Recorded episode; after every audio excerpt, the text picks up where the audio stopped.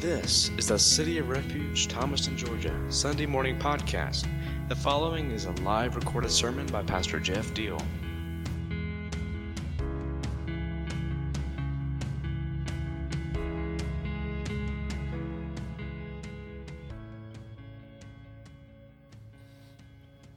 We're going to have a little conversation. Uh, I guess if I had to give it a title today, it would be called The Basics.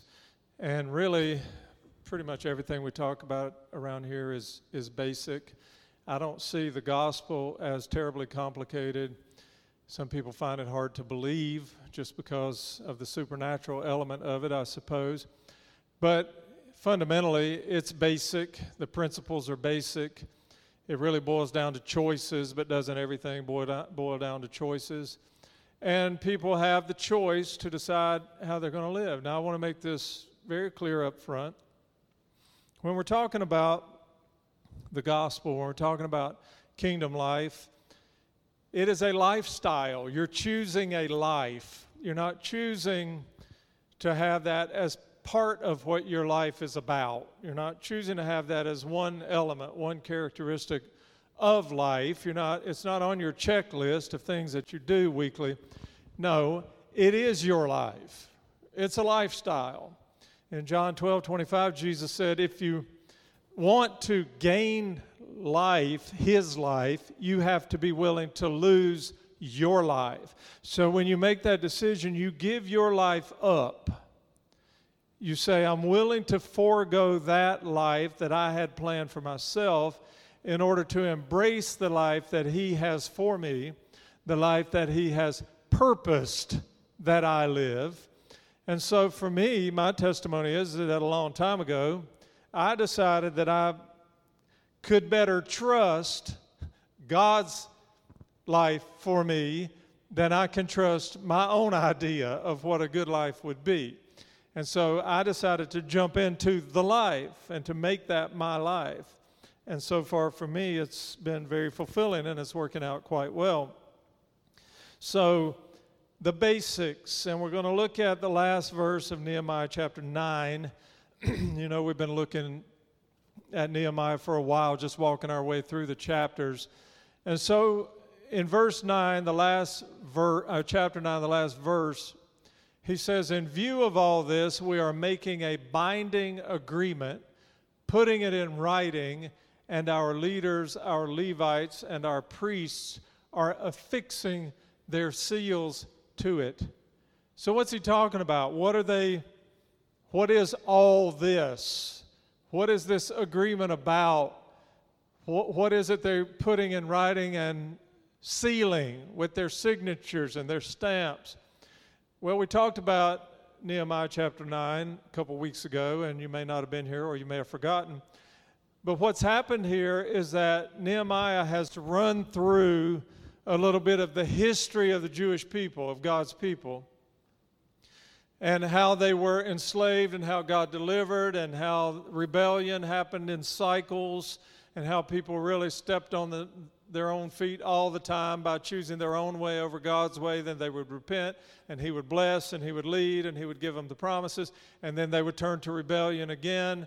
And it's just this pattern of uh, that had happened in their lives for a very long time.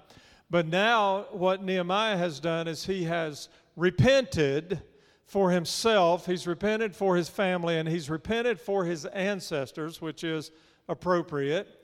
And he has made declarations about how it's going to be from now on.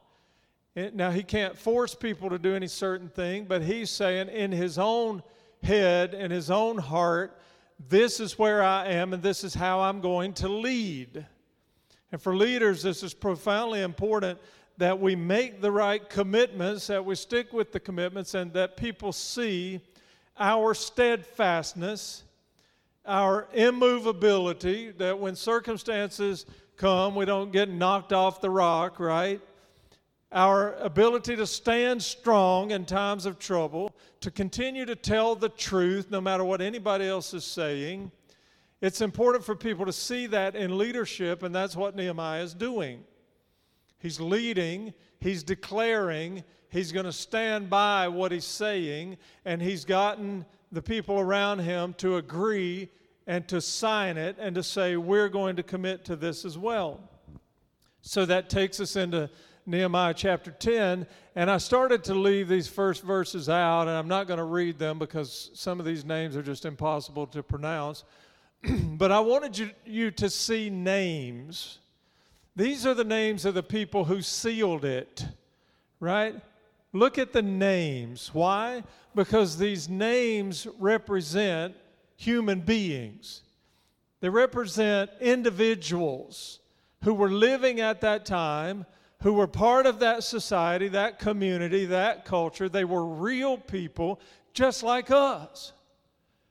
So I guess sometimes when you read the Bible or you listen to it on audio or whatever, and you hear all these names and you hear these stories and all, maybe it just gets lost in the lore, you know. Maybe maybe we don't really see it as a real life situation. The culture was so different, the times were so different, their problems were different than our problems are. They didn't have the modern conveniences we have, they didn't have the technology we have. But believe me, these were real people living in a real time, dealing with all the stuff that their society during that time offered to them and the challenges that came along with it. Real people. And these people heard the voice of their leader and they decided, we agree, we're going to commit we're putting our names and our reputations behind it. We're going to sign off. But then when you get down to verse 29, it says, Now all these now join their fellow Israelites, the nobles, and bind themselves with a curse and an oath to follow the law of God given through Moses, the servant of God, and to obey carefully all the commands, regulations, and the decrees of the Lord our God. Um, I want to pause and emphasize that they made this decision with an oath and a curse. That sounds kind of strange, right? Listen, all this does is illustrate how serious this was and how serious they were in their attitudes about it. I don't, I just don't think, let me get on my soapbox for a minute. I got to, at least once every Sunday. I just don't think the church is serious enough these days. I don't think the church is serious at all, frankly. I think the church is very casual about the way they approach this thing in the world we're living in. And people, look, I, I'll, I'll be the first one to admit that I know that the fastest way to empty out a church building is to get serious about it. Y'all see how many empty chairs there are in here? I, I'm telling you the truth.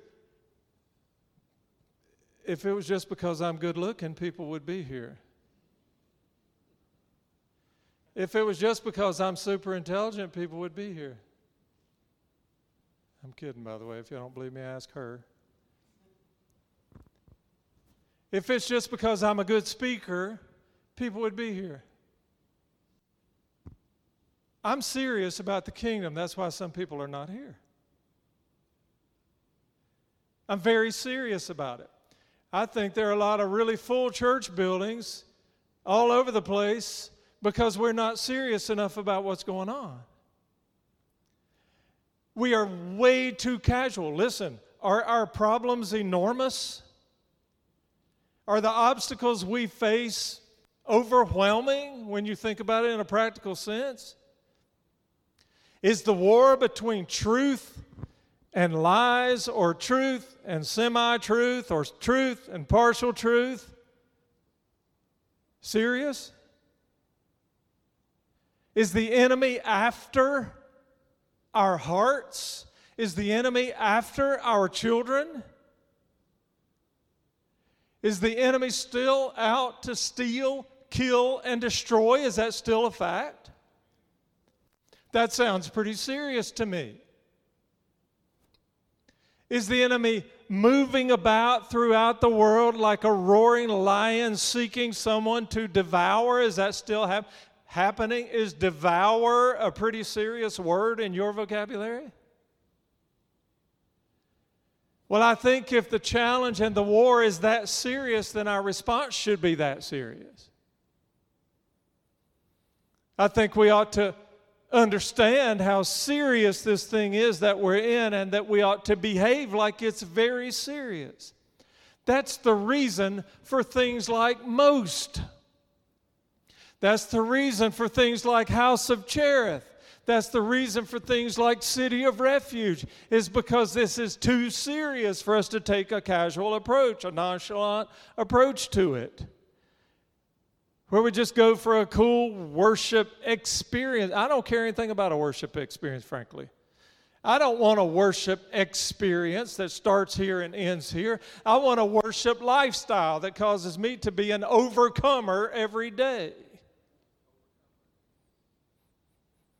I, I, I need it to be constant. I need to constantly recognize that the Holy Spirit is right here and his counsel is real. And I need to take advantage of it because I know it's life and death. That's pretty serious.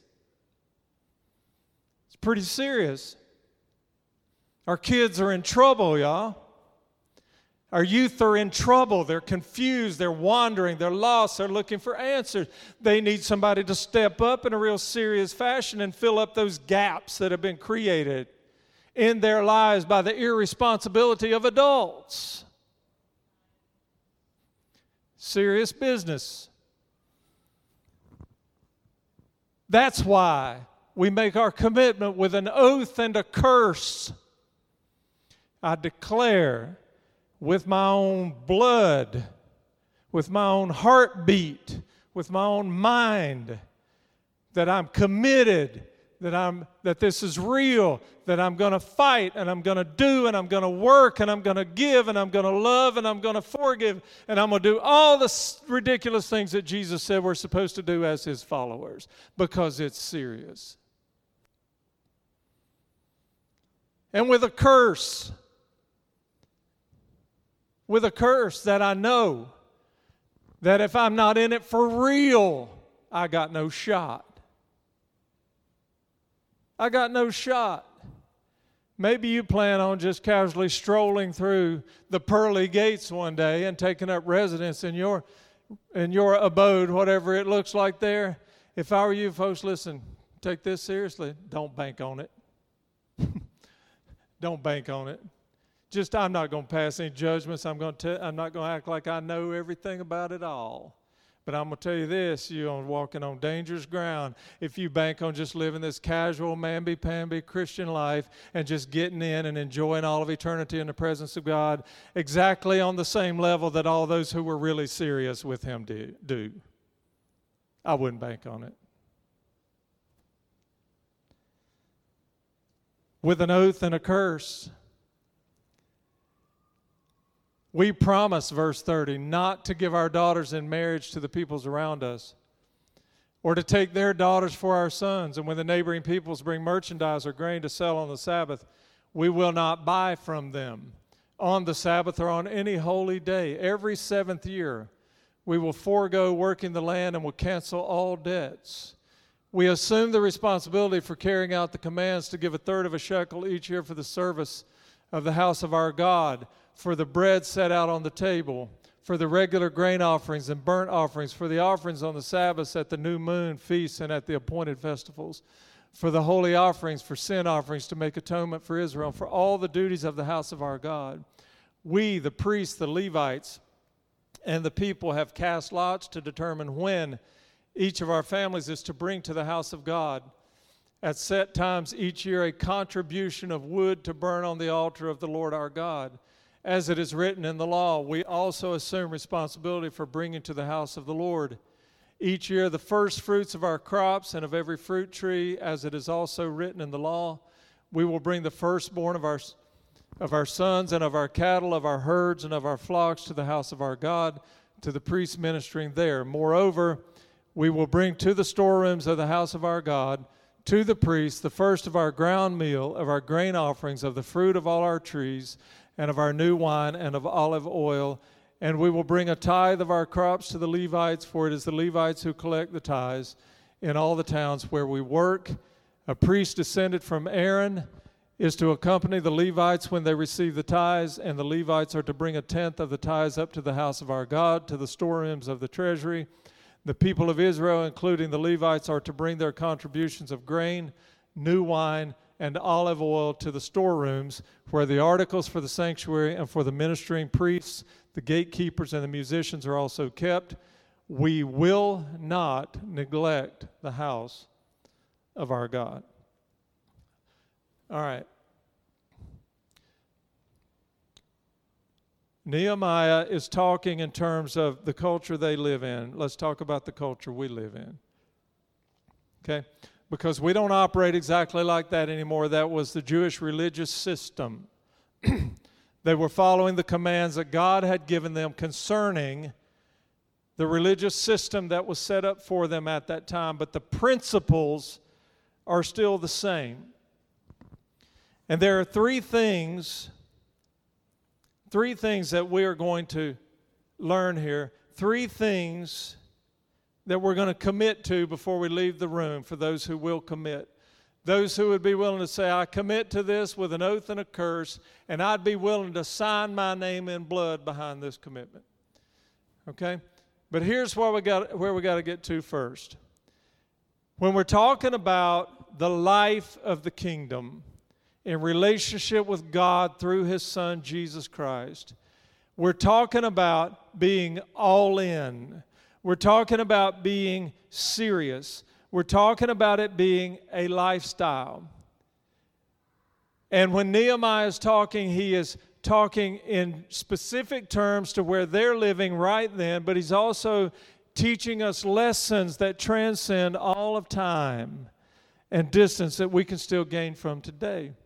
And one of the most important lessons he's giving to us is listen, you've got to separate yourself from the world. You have to separate yourself from the world. And this is one of the most major problems, if, the, if not the biggest problem, with why the church is impotent and ineffective at a very high level in the world today is because we want to call the name of Christ. We want to talk about the Bible. Want to teach lessons and preach sermons out of that book. We want to go to church. We want to do the church stuff, but we want to also mix in a lot of the philosophies and ideas and methods and opinions of the world. And it cannot work like that. That makes the church anemic. It makes the church weak. It makes the church way less effective than the church ought to be. Paul in Romans chapter 12 said, Do not conform to the world, but what? Be transformed in other words, be taken to a different place. Have the mind renewed, transformed into a mind that works in a different way than a mind, than a mind that functions according to the world's philosophies works.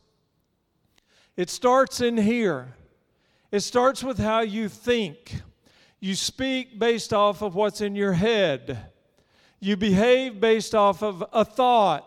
Nobody ever commits an action without there is first a thought. That's why Paul says to be transformed by the renewing of your mind.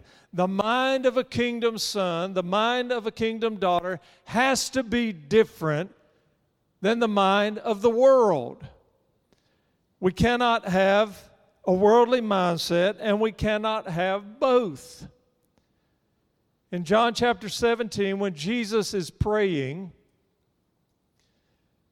he says this he says, he's praying to God on behalf of his people, his followers, He says, I have given them your word, and the world has hated them for they are not of the world any more than I am of the world.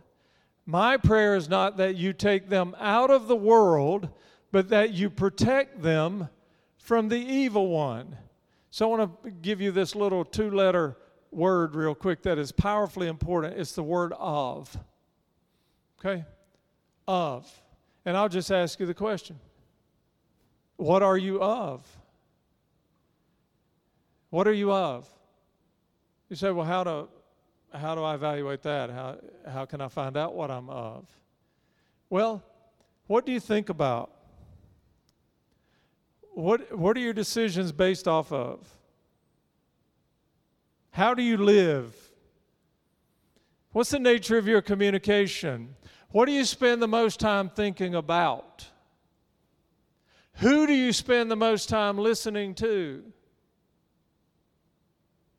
Whose words are important to you and what effect do they have in your life? All of that will answer the question about what you're of. You've heard the, the statement that Christ followers are to be in the world, but not of the world, right? This is where we live. We're in the world. We are impacted by the world, by the way it functions. But we cannot have a mentality that is of the world because the world's mentality is opposite of what kingdom mentality is. The world's mentality puts value in money, resources, status, career, possessions relationships with other people, idols, icons, success, power, politics, philosophy. Evaluate yourself now. What do you think about? What's in your head? What dictates and governs the way you think, the way you act, the way you communicate. Whatever that is, that's what you're of. If you watch a particular news channel for hours a day or hours a week, and you have a lot of conversations about that, and it takes up a lot of time and a lot of emotional energy, that's what you're of. If you're focused on finances, on security, on the future, on investments, on the size of your bank account, on a great future financially, stability, if that dominates your thinking, if it drives your decisions, then that's what you're of. If there's a teacher, a preacher, a writer that you follow, that you pay really careful attention to their words, that you give a lot of time to listening to it, to reading it, to absorbing it, and it makes a difference in how you live, then that's at least part of what you're of. Right? Listen, if you thrive on conflict, if everything to you is something is, is, is a fight, if everything to you is a challenge and you got to get back, there's a revenge factor, there's a you can't get one over on me factor. There's a negativity that wraps itself around that. There's bitterness that's engaged in that. There's resentment that settles in because of that. There's always this agitation. You, you harbor offense, and then retaliation is a byproduct. That's what you're of. Those are all characteristic of a mindset of the world. And Jesus said, You can't have the world and me. If you want my life, you give up that life. You be in the world, but you're not of the world. And listen, the world ought to be able to see clearly that you're not of them. They ought to frequently look at you like you're nuts. right? You don't sound like them. You don't act like them. You don't argue like them. You don't invoke the power of politics and government like them. Listen, I'm always grateful for the good things. I'm really proud of our Supreme Court over the last few days, frankly. I'll say that publicly. That they would support somebody and not, uh, uh, and not forcing them after they've built their own business to do business with someone that would violate their faith and their belief system. I'm glad for that. But you know what? If our Supreme Court goes to hell in a handbasket, that's not going to destroy my life because that's not what I'm of.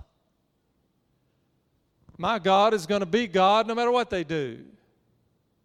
Jesus Christ is still Lord no matter what they do, no matter who's in the White House, no matter who sits in the seats of Congress. What are we of? So we make our commitments based off of what we're of.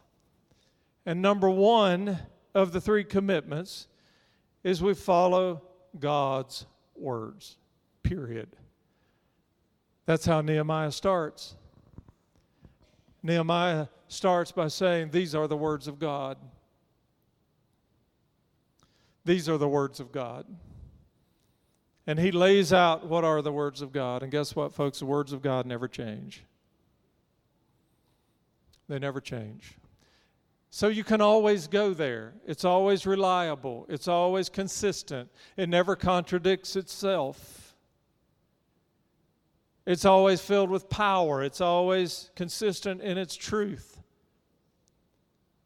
So we follow the words of God.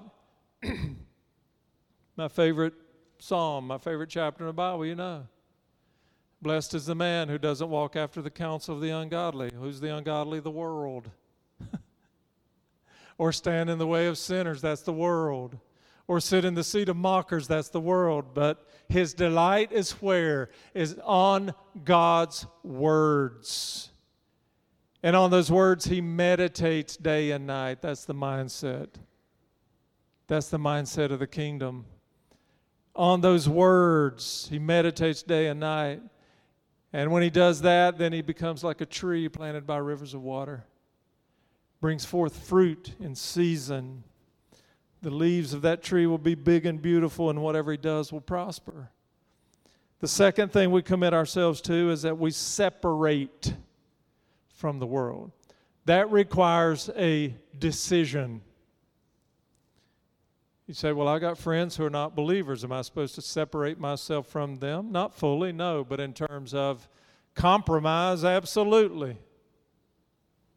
Absolutely. Nehemiah says, Hey, we're making a commitment now that we're not going to let our daughters marry them and we're not going to let our sons marry them.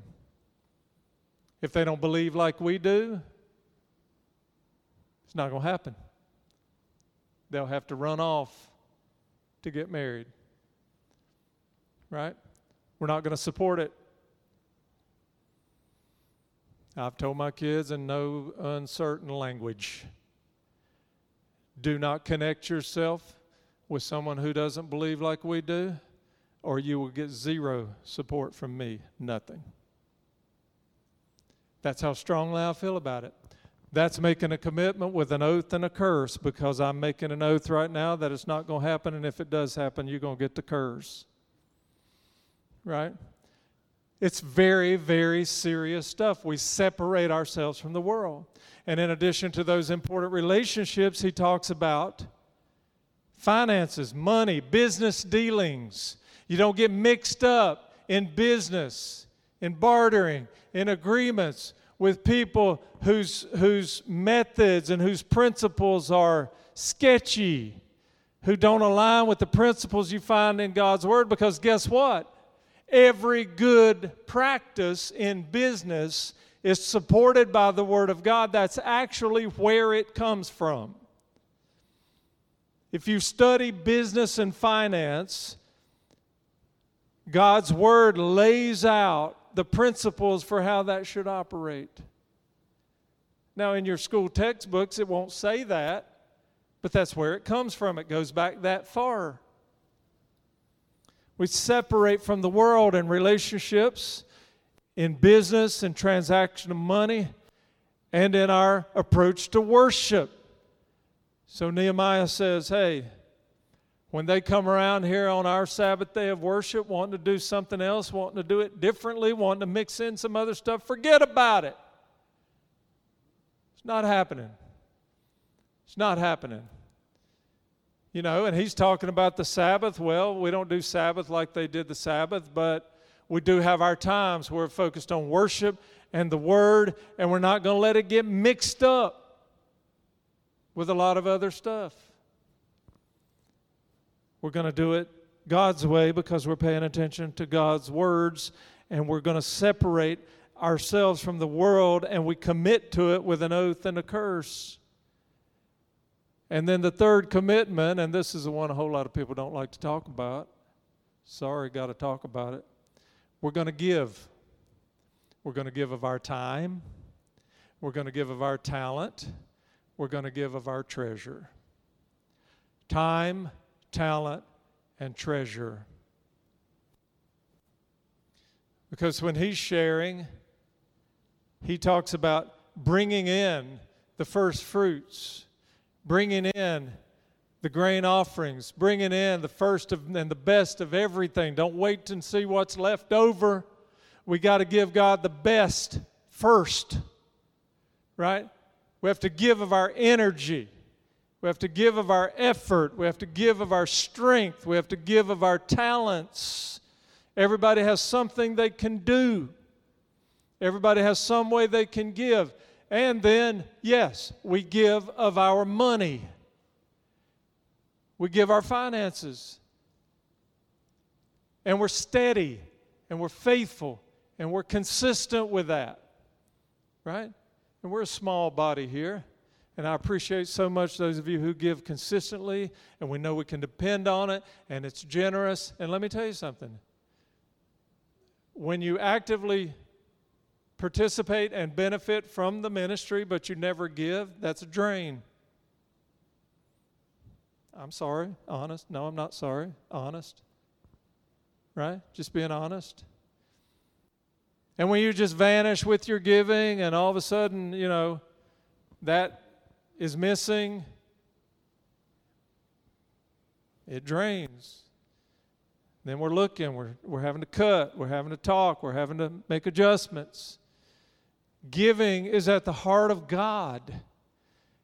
All over the scripture, you find where God's people are told, You must give.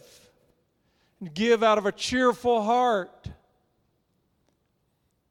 right? And you'll find that even if it doesn't feel cheerful to start with, that cheerfulness will grow up, and all of a sudden, giving will become joyful to you.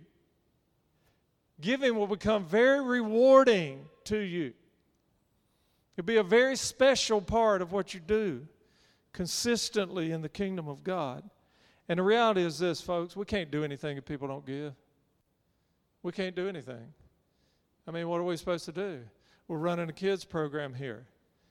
We don't want to just bring the kids over here and, and let them run around the building for an hour or two in, the afternoons after school or in the summer, you know, and climb on the chairs and do somersaults in the floor, not be able to feed them anything, not be able to take them to Dickie's to get ice cream, not be able to take them to the movies, not be able to take them and to do things that cost money. These things cost money. So, giving is huge if you're going to do kingdom work and, and consistent, generous giving that can be expected from the leadership and for those who run the ministries, ministries and the program is very important and it's very much appreciated.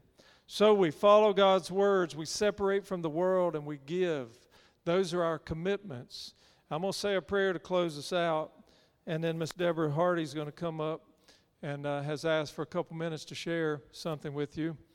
But as I pray, I don't, I don't want this to just be standard me, you know, saying a prayer to close out service so that we know it's time to go. I want you to make a decision during the prayer whether or not, number one, you're going to pray, and whether or not, number two, you're going to make your own personal commitment or renew your own personal commitment. that you're really, really here as part of this group, committed to paying attention to God's words and allowing those words to dictate the course of your life.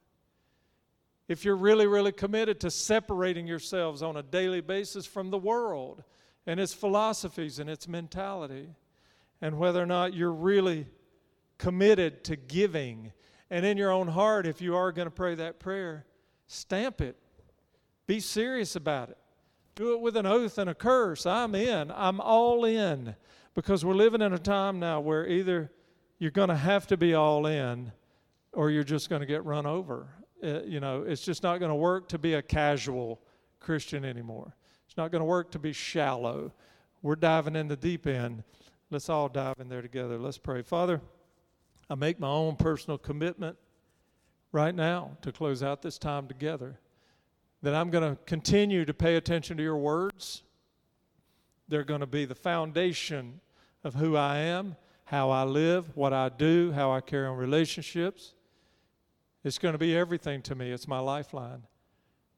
I make a commitment now to separate myself from the world every day, to refuse to embrace the philosophies and theories and opinions and ideas that stand in contrast to who you are and what you've had to say to us. I make a commitment that I will give of my time and my ta- talent and my treasure. I will do so in response to the commands of Christ and also because it's in your heart. I make these commitments with an oath and a curse, knowing that there are consequences, knowing that this is real, this is real stuff that we're in. I pray over your people that they would be strong in their commitments to this as well and that you would show up often and in powerful ways to validate what they're doing. And I pray your blessings of peace and power and provision and protection as we go. In your name I pray. Amen.